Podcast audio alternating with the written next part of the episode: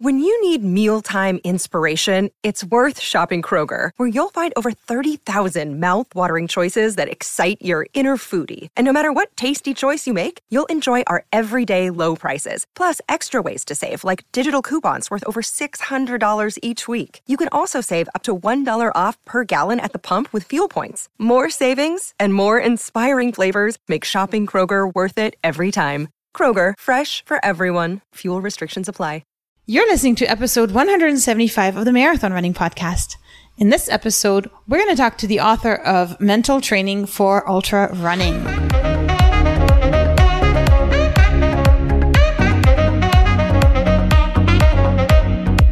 This is the Marathon Running Podcast by Letty and Ryan from We Got the Runs. Join us in our running community for weekly content that is motivational, educational, and inspirational, and let the Marathon Running Podcast take you from the starting line to the finish line and beyond.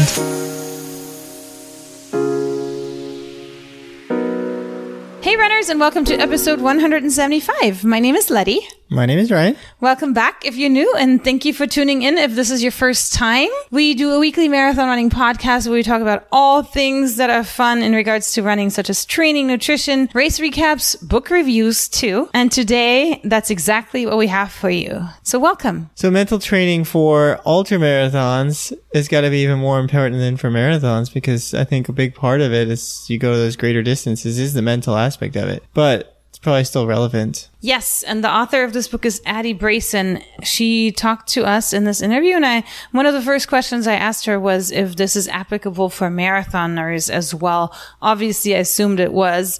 And she said, yes, absolutely. Probably 80 to 90% of this book is applicable for marathoners as it is for ultra marathon running. It's just that there was less material out there for specifically ultra runners like with anything, I think if you take an extreme, you can apply it to other parts of what you're doing. So like, that's a good example of, you know, mentally it must be really difficult to run a ultra marathon. Therefore, some of the aspects and challenges that people might endure and some of the things you're going to learn from that will probably be applicable to something smaller like a marathon. Exactly. So Letty, mental training is a favorite topic of yours? Yes. Absolutely. I love the mental aspect. Well, love hate, right? Because I feel like I'm not good at it. And that's why I seek it out so much in the hope that I will eventually get better at it. But yeah, I mean, I always think it's fascinating how we don't have a gauge. We don't have any kind of me- way of measuring how mentally strong we are. Whereas when we run, we can see how fast we are because our Garmin tells us.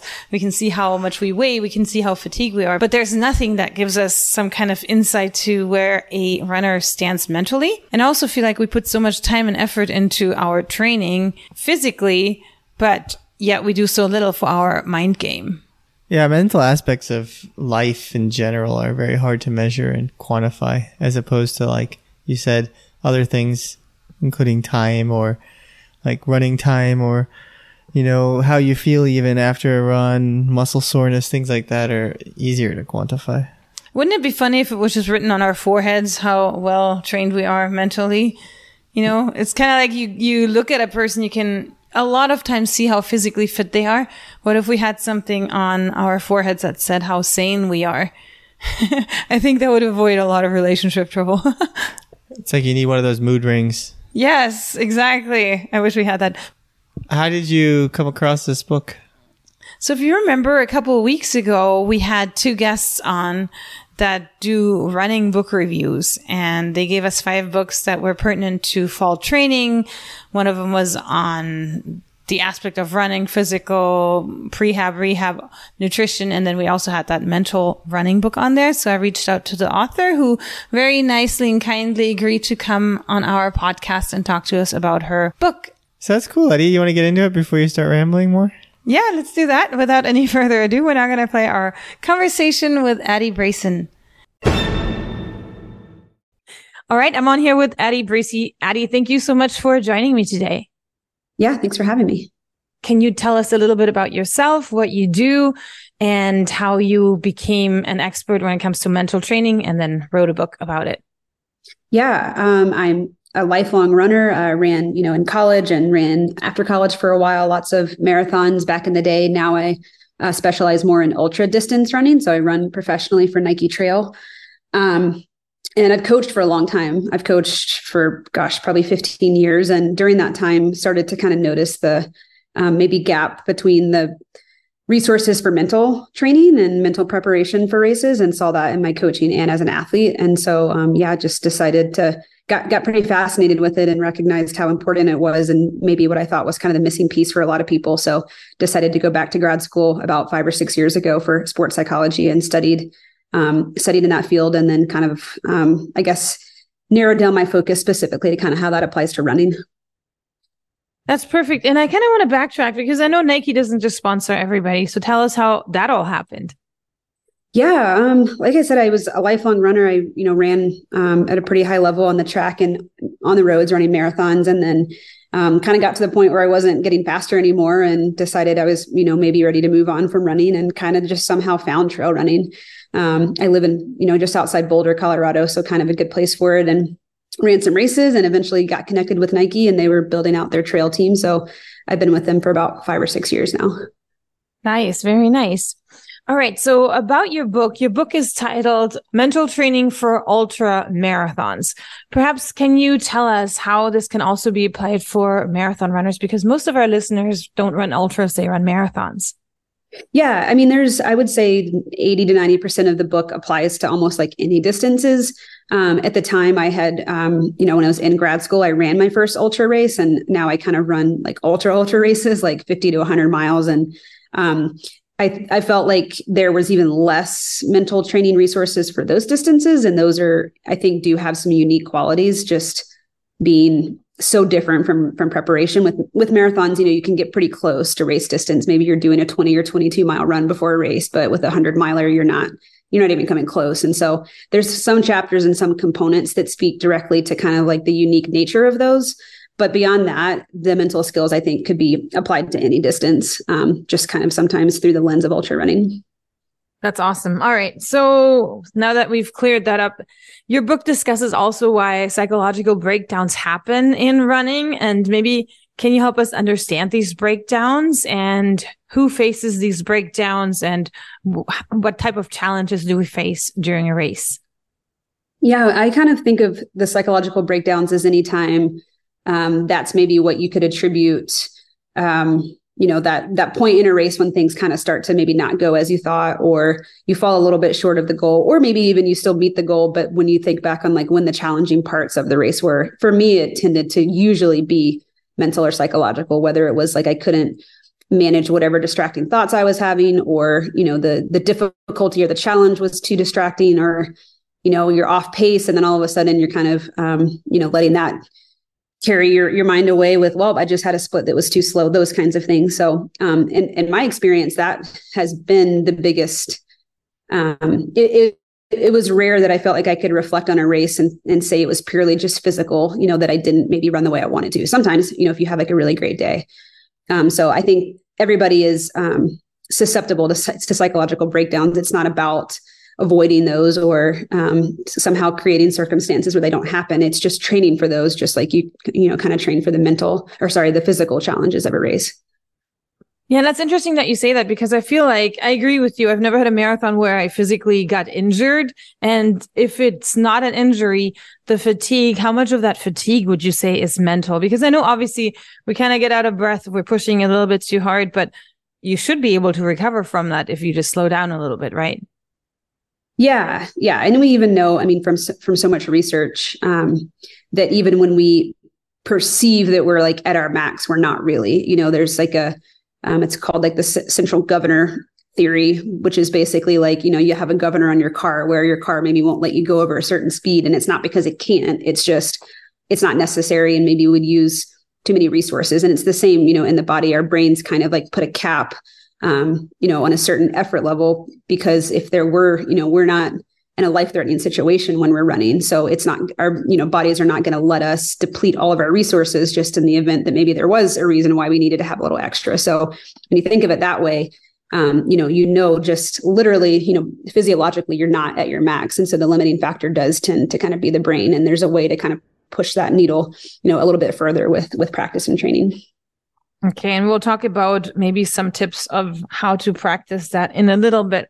But you mentioned something that I find very interesting. You talked about something where we're not going to let ourselves do that because the situation is not life threatening. And to me, that kind of goes hand in hand with having a why. If you have a very, very specific why, then that's what kind of keeps you going, right? But if you don't, then you have excuses coming in. In my case, it's something like, oh, my family's going to love me no matter whether I run this marathon five minutes faster or not. So finding your why is something that we heard is something we need to do and there's certain ways of doing it keeping asking yourself why but maybe you have a better theory because i'm like a lot of runners in a situation where we just haven't found our why yet yeah i think that i mean i think that the, finding your why and identifying kind of the reason you know how running kind of fits into your values or you know kind of how you're trying to live your life and spend your time is super important. And i also think sometimes people get a little stressed about like oh my gosh but i don't know what mine is or think that it has to be some big huge um, you know life altering revelation when it could just be you like how it feels to like push yourself. You know you like how it feels to feel challenged. Um, you like you know the community of races. There's a lot of different reasons you know why that can be important. But um, i do think it's necessary. I mean it, it's a little bit simplifying but in to some degree you know our bodies are motivated by either seeking something you know whether it's pleasurable or rewarding and sometimes running is not pleasurable and so there has to be like kind of something rewarding um, to be motivating and so i think thinking about that ahead of time can um, be helpful in the moment to kind of find a reason you know to keep pushing. Otherwise like to your point it's a lot easier to sometimes find a reason not to right and how do you have your athletes find their whys do you have to sit down with a notebook or how do you how do you go about it yeah i mean like literally writing it out i know there had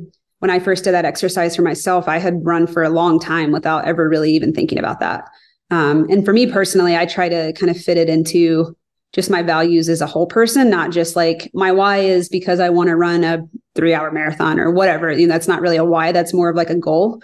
Um, so if you can kind of find a reason, a, a way to fit it into just your more like your life view, I think that can can be more sustainable. Perfect. All right. So let's talk about a little bit of stress management. One of your chapters includes stress management and maybe you can talk about how that's of value for runners. Um, I mean, that's that's something that I see. I'm a coach as well, and I see with a lot of athletes, you know, maybe having a workout that didn't go that great or feeling um, you know, just depleted if we're a run and we kind of have a conversation and you find out, you know, there's all this other like life stress going on and all these other things happening. And it could even be good things, you know, it could be just, you know, busy with work or busy with family. So I think one thing is to recognize that stress is, um, it's all kind of coming from the same place and, and factoring that into training and to preparation and recognizing that it's not like we can separate like life stress versus running stress versus, you know, et cetera. It's all kind of important. But um, you know, as much as you can do to, I guess, minimize, which is not always possible, but recognizing that is like a limited resource. Um, that's kind of like more on a macro scale. And then even, you know, within the context of um, preparation or running, you know, I don't know, kind of simplifying things or reducing things that are unnecessary that might be, you know, more stress inducing. And I think stress is a word that gets like a negative implication, but it's stress is not necessarily bad. You know, training, that is what training is. You're adding physical stress to your body and then following that up with recovery so that your body can like adapt. And so you kind of have to think of it in that holistic view of like what stress actually is and recognizing it's a good thing, but it also needs to be paired with like proper recovery in order to, you know, grow and adapt from it. I really like that. That's a great way of reframing it because it's true. That's what we do during training. We add an extra stress factor to our lives. Mm-hmm. Are you looking for the perfect apparel that mirrors your love for running? Look no further than Run Swag, the go-to store by runners for runners. From witty tees to hoodies that commemorate your marathon majors to crops that get you motivated, Run Swag's got you covered. Discover the perfect blend of comfort and style. Visit www.runswag.com. Runswag, there's something for every runner. Okay, so then I guess along with that, your next chapter kind of goes hand in hand and it's called getting comfortable with the, I'm sorry, getting comfortable with being uncomfortable. So that sounds kind of like a key concept for marathoners because a marathon is obviously not compared to the ultra, but it's a really long race. It's 26 miles. So how can this, how can they apply this principle during their long run and during their races to be comfortable with being uncomfortable? Yeah, I mean, I think that there's a, a um, uh, like a tendency to again think of discomfort as being some kind of bad thing um, when in reality that's just like a byproduct of what you're doing. You know it's uncomfortable to run fast or to run far. That's some that's putting again stress on your body. So um, you know it's not about it, i think sometimes it is more of a matter of having athletes kind of reframe or redefine their relationship with what that means um, you know, when things get harder, it feels hard. It doesn't necessarily mean it's because things aren't going well or you can't finish the race or, you know, you weren't ready. It means that what you're doing is hard. Um, so there needs to be some kind of um, adaptation to that and like willingness to kind of be in that and feel that. Um, and I, you see that a lot with like athletes that are, you know, really high performers. I, I remember hearing some interviews with some, some like elite marathoners. Shalane Flanagan was one of them and talking about how she associated that discomfort with performing well to the point where she almost had to like temper herself in the beginning of races because she wanted to get to that point so quickly to be like okay now i'm like doing the hard thing because it's hard. It feels hard. So to her you know that, that association was like a good thing. It's like that's necessary. Um, so it's not bad. And i think that sometimes we have this like i said tendency to react. The discomfort is like oh shoot like i can't do it or this is really hard or um, maybe i'm not as ready as i thought which is not not necessarily true yeah, no, I actually heard about that, what Shalane said. And well, I guess the question boils down to how long are we able to be comfortable with that? And then the central governor, as you called it earlier, comes back up because it won't let us do something for long if we don't think we can sustain it, right? So how do we avoid feeling that, even though we know the stress is a good thing, but we know we can't last with it, or at least we think that? I mean, that's a, yeah, definitely where I think the practicality of training comes in, you know, into play is practicing, you know, if you think about a marathon buildup, you're likely, you know, your listeners, regardless of what their goals are, are like probably building their long runs throughout, you know, the, the duration of a um, race prep for a marathon. And I think obviously there's the, um, intention to like build the the physical strength to sustain that but also the mental strength of like you're building up how much longer can I, you know, the longer amount of time that you can sit in that discomfort. Maybe it's for 10 miles at first, and then maybe you can build that up to 12 miles and then 15 miles. And then you're kind of just increasing like your tolerance of it. But you're right, you can't sit in discomfort forever. So there is also, you know, pacing comes into play. And I'm not suggesting that people go out and like seek that discomfort early on, you know, like Shalane maybe said she did. That's not also not the um the goal. It's not something you can just maintain and maintain and maintain. But I think um, training and preparation gives you a chance to practice that and also maybe get some kind of idea um, over how long that's sustainable. Yeah. And I guess I'm going to ask you this because you're a coach as well. So it seems like there's two views of how people do their quote unquote long runs on Sunday because a lot of the newer coaches, I want to say, and they, they have people do their long runs at a much slower pace than the actual marathons. Whereas the older coaches from the 80s, and I have one of them, when we do our long runs on Sunday, we do have really long miles that we keep at a very hard pace. And they agree with each other's viewpoint. I'm curious what you have to say about that. I mean, I think it's important to do the harder long runs as well, but obviously it's kind of like um you know the foundational piece would just be it, it, would depend on the person's experience and maybe even where you were in a build. You know at first you just want to be able to get through the 15 miles and be like cool I, I i ran as slow as i needed to to like cover that distance. But then again to go back to stress i mean if you don't add more stress you just kind of maintain where you are. And so you also can't just run further and further and further forever. So you know the next layer of difficulty would be to like you just said add you know components of harder segments within a long run or you know half the long run's hard or a fast finish long run or, or whatever it is both adds you know physiological stress to help with the the physiological adaptations but is also putting more mental stress on you and forcing you to kind of learn the skills to deal with that okay perfect All right. So that, you know, boils down again. Who are you and where are you in your training, I guess? Yeah. Yeah, for sure. All right. So then another another chapter that you have written about is running the mile you're in. I'm assuming it just means staying focused during a race and doing what you are doing just for that mile, letting go of all the other pressures. Can you maybe talk about that chapter a little bit? Yeah, it's it's mainly just about staying present, and I, there there is obviously still um, a a benefit to thinking ahead a little bit. I mean, obviously that's what pacing is. You know, you kind of think maybe what you, your goal for the for the marathon is, and you kind of have these mile checkpoints of like, am I on, you know, pace for what I thought? So there there's not like there's it's not like I'm suggesting there's never a reason to kind of forward think, but at least in the moment when you're actually in the race itself, really all you can control is is the mile that you're running at that point. You can't change the mile you just ran if there was, you know, you're a couple seconds off pace um, it's not really super beneficial to get too caught up in you know maybe how you might feel at mile 20 or mile 22 although again i do think there can be a benefit to a quick a quick forward thinking of like is this pace sustainable? Like how am i going to feel you know in an hour at this pace? Okay cool i think i can sustain this but it's not getting stuck in the forward thinking or getting stuck in the backwards thinking. It's still kind of using those um, quick thoughts about you know the future down down the road to adjust what you're doing now. So still the intention is still like in the present moment. Nice. Very nice.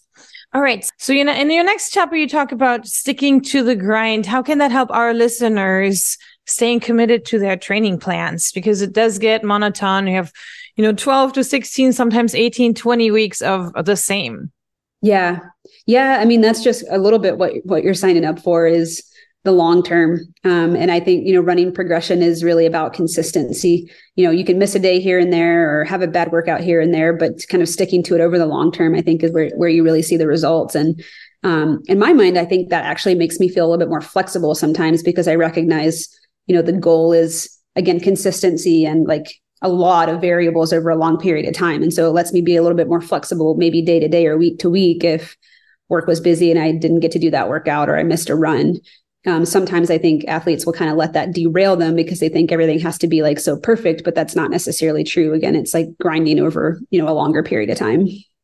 Yeah, that makes sense. And then that kind of goes hand in hand with your chapter that comes next, which is on adaptability, which, you know, your training is as unpredicted as marathons can go, right? Can you talk about that perhaps a little bit?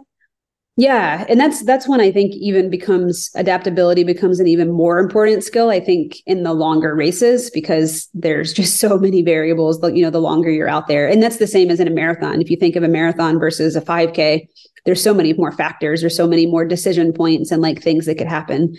So when you extrapolate that, you know, a four hour race up to like a 30 hour race, there's just a lot of stuff that can happen, and you have to you know be willing to pivot. Um, and sometimes, again, I think there's we can kind of um, almost like idealize a race and you know especially if you've been training for like you said 12 14 18 20 weeks you've been like daydreaming about it. And then you find yourself in the race and maybe it doesn't look or feel like you thought it would. Um, and if that's the case it can be really easy to kind of shut down and be like well this wasn't this wasn't the way i thought it was going to be. But if you're willing to kind of adapt and, and recognize okay maybe it's not exactly unfolding the way i thought but i can like shift my perspective or adjust my goal and maybe you know i still want to finish and so i'll slow down a little bit or it's a nutrition thing so let me just stop at this aid station and like cool down or whatever it is. If you're willing to kind of problem solve and again be present and adapt you can still have a performance i think that you're really happy with even if the objective outcome maybe wasn't what you thought it was going to be right because you never really know right yeah never know all right. So your chapter eight, running with courage is a very powerful concept. How can marathoners develop these, this courage during their races and do that, especially when they hit those challenging moments later on in the marathon? I mean, uh, yeah, I already, I already think anybody that even lines up for a marathon, you know, is brave. I think that it's a very vulnerable sport and very exposing and you know you your results are right there next to your name. There's really kind of no hiding. So i think the people already should be kind of celebrating that that you're even willing to go you know to go out and try it. Um but yeah i think just recognizing that vulnerability and kind of having that courage is necessary because like you just said you don't know how it's going to turn out. And so the only you know way you're willing to try something with no um like I don't know, um, certainty over what's actually even going to happen is to, to, you know, to kind of to, to be brave about it. Um, and I think that's fun to like embrace that. I remember my first real big hundred miler, I was having a really tough time when I got to like 80 miles. I was really struggling and kind of thought, you know, I think I need to stop. This is really hard. I don't know if I can do this.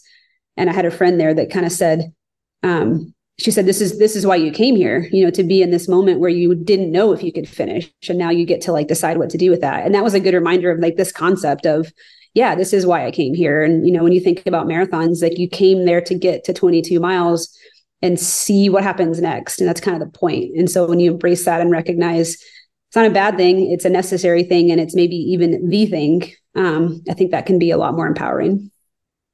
Wow, that, that is really powerful. So I'm assuming you finished that race.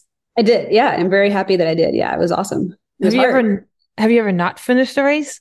Oh yeah. Yeah. And there's been times when that's been like the right decision. You know, sometimes the the mental piece is huge and also it's not the only thing like sometimes races don't go well because something happened and that's also okay well i'm assuming i mean a lot of more physical stuff is going to happen during an ultra marathon than a marathon. And not to you know bash on our marathon runners but it's 26 miles versus 100 miles where you know one little blister during a marathon that's already so painful i can't imagine what that would feel like at mile 75 yeah, sometimes just like the sheer duration of 100 milers, you know, it's if you're having stomach issues and maybe having like a lot of um, vomiting or something and it's you're 60 miles in, it's kind of hard to see how that might be possible to go 10 more hours where you're right, maybe in a marathon. It's not I still, you know, marathons are just different. They're higher intensity. They're still as hard, I think, but they're just different. So sometimes um I think the dropout rates are higher in ultras than maybe in marathons. Yeah, I can see that. I mean, I've done marathons for fun before when my husband he's not a marathon runner but we ran a marathon we ran it slowly and just being on your feet for almost 5 hours is already painful. I can't imagine having to do this for 75 more miles because i know you don't sprint out during an ultra but then just to be on your feet for that long that's just i can't imagine. Yeah it's a long time. A lot of different things can come up. Yeah so, with fall marathons just around the corner, what are some immediate takeaways or exercises from your book that our listeners can perhaps do to enhance their own race experience? Uh, in my opinion, I almost suggest everybody start with when it comes to mental skills building or you know focusing on a mental skill is attention. Um, that's really the most in, important thing in my opinion. When again you kind of reflect on long runs or workouts or racing, it's typically when it gets hard mentally and therefore physically, or you know, vice versa, whichever one kind of came first. It's because you're probably focusing on like the wrong things or focusing on something that's not super productive. Again, whether it's this workout's not going well, I'm not hitting my splits, and then you're kind of hyper focusing on the fact that your splits are slow, which means you probably can't run the time you thought in the race and you start to catastrophize or it just feels hard and you you have a hard time not thinking about how hard it feels or the weather's bad or whatever it is it's typically um, in my opinion the performance suffers maybe most or at least the the biggest kind of um, I don't know, quicksand to get stuck into is to not be able to control like what you're focusing on or where you're putting your attention. So that's um, there is a whole chapter on that, and there's some exercises, and then even just honestly probably google searching you know attentional control mental skills sports psychology that kind of thing will will bring up some exercises. But just getting in that's what mindfulness and, and meditation is. It's getting better at controlling your attention. So that's where i would almost suggest anybody start is just focusing on that and getting really good at noticing when your attention's on something that's not helpful or productive and then getting really good at putting it back on like where it needs to be in your opinion, what do you feel like your attention should be focused on? Should it be, I mean, obviously it should be on the race, but should you constantly be thinking, okay, how am I holding my body? Or is it a certain mantra? Or what are some things that we should pay attention? I mean, I'm sorry, focus on. Yeah, that's a good question. And it, and it is really individual, which is again why I think it's like maybe the best place to start. It really depends on kind of the person um, and with some reflection and like thinking back to really great workouts or great races, you can kind of determine, you know, maybe what what was best for you and what, what to what you just described. some people prefer more of an external focus, where maybe they're, um, you know, zoning out. Um, looking ahead of them, whether it's like, you know, running a workout with somebody, I'm just going to sit behind you and like focus on your back, or maybe it's focusing on like your form and your breathing. Some people like to be more internal, where maybe they're repeating a mantra, or have some athletes who will like count, you know, while they're doing intervals, that kind of thing. So it really depends on the person and kind of what their preference is. But um, and then it also can vary where someone gets stuck, whether someone's getting stuck internally with like the negative thoughts or you know the negative self-talk or whether someone's getting stuck on hearing splits that aren't what they want to hear um, all of it really depends on the person um, and when you can kind of learn that information about yourself and have that self-awareness you can kind of cater your own strategies to what you need i love it all right so perhaps can you share some real life examples of your own athletes who've applied principles from your strategies in your book and enhance their experience um, yeah, I mean, I would I would go back to attentional control. I think is where I've seen people make the quickest progress. Is recognizing, you know, I have some athletes who um, have have maybe struggled with getting stuck again with that like negative self talk or um, you know start to have negative thoughts in a race and then just kind of spiral from there and can't pull their self out of it or can't turn their attention away from that. So you know maybe we've implemented like a mindfulness practice where a couple times a week in the mornings they're spending you know 15 20 minutes um, working on mindfulness which again there's there's such a um, misconception that mindfulness meditation is like the intention being to sit with no thoughts and to be able to kind of sustain this like zen like state. And that's not actually true. Like what the intention of it is to focus on something usually it's breathing or usually maybe you're listening to some kind of dialogue on a recording or something. And the intention is to notice when you go from focusing on your breathing to like oh shoot i need to go to the grocery store later later. And that's like okay you got distracted and now you're noticing that and now come back to like focusing on your breathing um, that's what the intention is. And i think that's a really great place to start because if you can get good at that you can get better in a race of thinking about keeping your your form smooth. You know you're just kind of zoning out in the state and then you're maybe get distracted by shoot that split was too slow. And then okay, you noticed it, it's information, but bring your attention back to where it needs to be. So that's where I've seen people make the quickest, most tangible progress is just implementing some kind of intentional practice, you know, maybe outside of running and then taking that into workouts and long runs and kind of just getting better at that.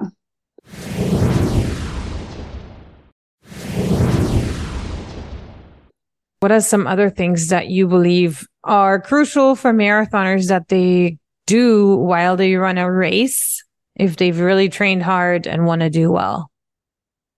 Um, I I think belief. You know, I, I kind of use that word over confidence, even though I think confidence is in the book. But just um, you know, you have to believe you can do the thing that you're trying to do. That's almost just like a requirement.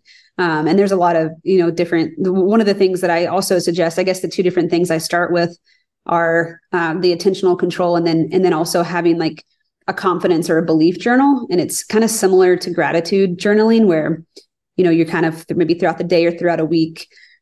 Um, you know, the point of a gratitude journal is maybe writing down things that you're really grateful for. And the the purpose is number one, to just see all these great things, but also because you know you're going to do this exercise, you're like looking for things that you're grateful for.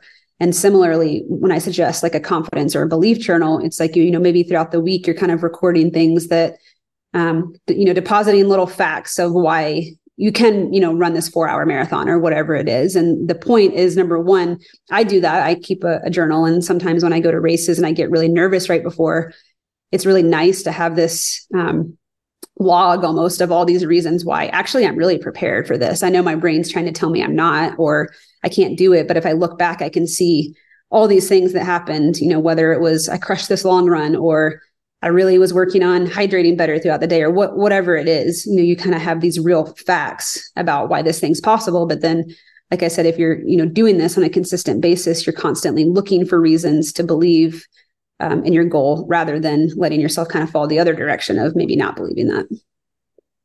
I love this. And with fall marathons literally being right around the corner, four weeks, how late it's too late. I know with marathon training, you can't train for four weeks and do well, mm-hmm. but how much time does one need to really get to a point where they do believe in themselves? Cause I, I know from my own experience, that's a very tough one.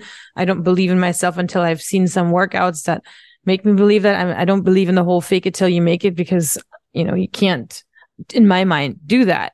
but how much time is too much or too, I mean, too little time to train your brain? Yeah, I don't think there's too little. I mean, it's, it is similar in that, you know, building anything into becoming more of a habit takes time. You know, if you're trying to replace an old thought pattern that's maybe your habit, it takes time and practice to make that new, you know, more productive um, mental approach be the default. But you can still just with some intention still see an impact. You can still see an effect. There's I don't think there's any such thing as too late. Obviously, the the more you do it, the better you're going to get at it. But even just having you know some time and awareness over these things before a race, I think is is helpful and can be beneficial. Okay, great. So we do have enough time if we want to talk to you before our fall races, winter races, and everything. So maybe you can hop into your business a little bit. Tell us what you do and what happens when a new athlete comes to you, how you assess them, and then kind of where it goes from there. Yeah. So I uh, I coach, but I also do you know mental performance consulting with athletes where we work you know pretty much entirely on mental preparation for for races or competitions. And sometimes someone comes to me with a specific race coming up that they want to work on or sometimes it's just you know at the beginning of a season or even after an off season something that they've recognized um, they need improvement in. I kind of think of my job or my role similar to like a, a pt i almost call it like a pt for the brain in the sense that you might you know athlete might come to me and say the issue is um, my confidence or the issue is um, I fall apart at this point in a race or whatever the problem is. And then we can kind of identify, well, maybe what's the source of that or where's that coming from? And then here's some, you know, exercises and skill, like tools we might implement to, to maybe build up that muscle that's, that's um, that mental muscle or that, you know, area that's weak that's kind of causing that breakdown. Um, so typically, you know, I shouldn't ideally have to work with someone for too long. It's just a matter of, you know, kind of identifying maybe where they can get stronger or grow. And then, um, I'm a big fan of like tangible, real exercises and, and tools to take into training and kind of build again this new thought pattern or this new way of thinking about things that then kind of becomes the habit. Um, so yeah, very individual. It just depends on kind of what the person's challenge is, and then you know we can kind of identify what the mental skill is that might be most like appropriate for them to focus on. And then they get exercises that they can do during their runs, not during their runs, and just something that they can implement with their training to help them. Yeah, exactly. Perfect. I love this. Um, can you let us know how we can find you online and get in touch with you as well? Yeah, yeah. My practice is called uh, Strive, S T I R V E, uh, mental performance. And it's at strivementalperformance.com. And there's a uh, contact email form on there. And um, yeah, happy to help people any way I can.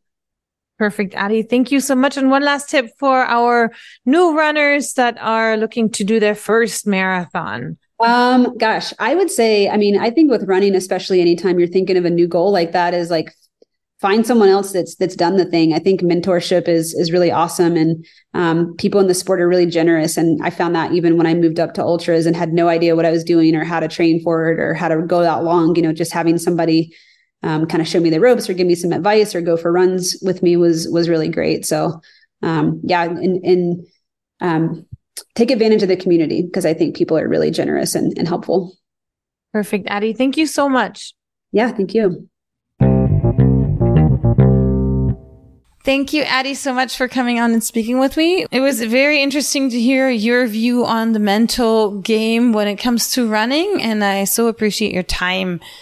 So thank you. Hopefully, people find that interesting and can give us their feedback. Always like feedback. Absolutely. And we'll link Addie's book in the show notes, of course. Anything planned for next week? Not yet, but working on it. All right. So tune in next week anyway, even though we don't know what's coming on yet.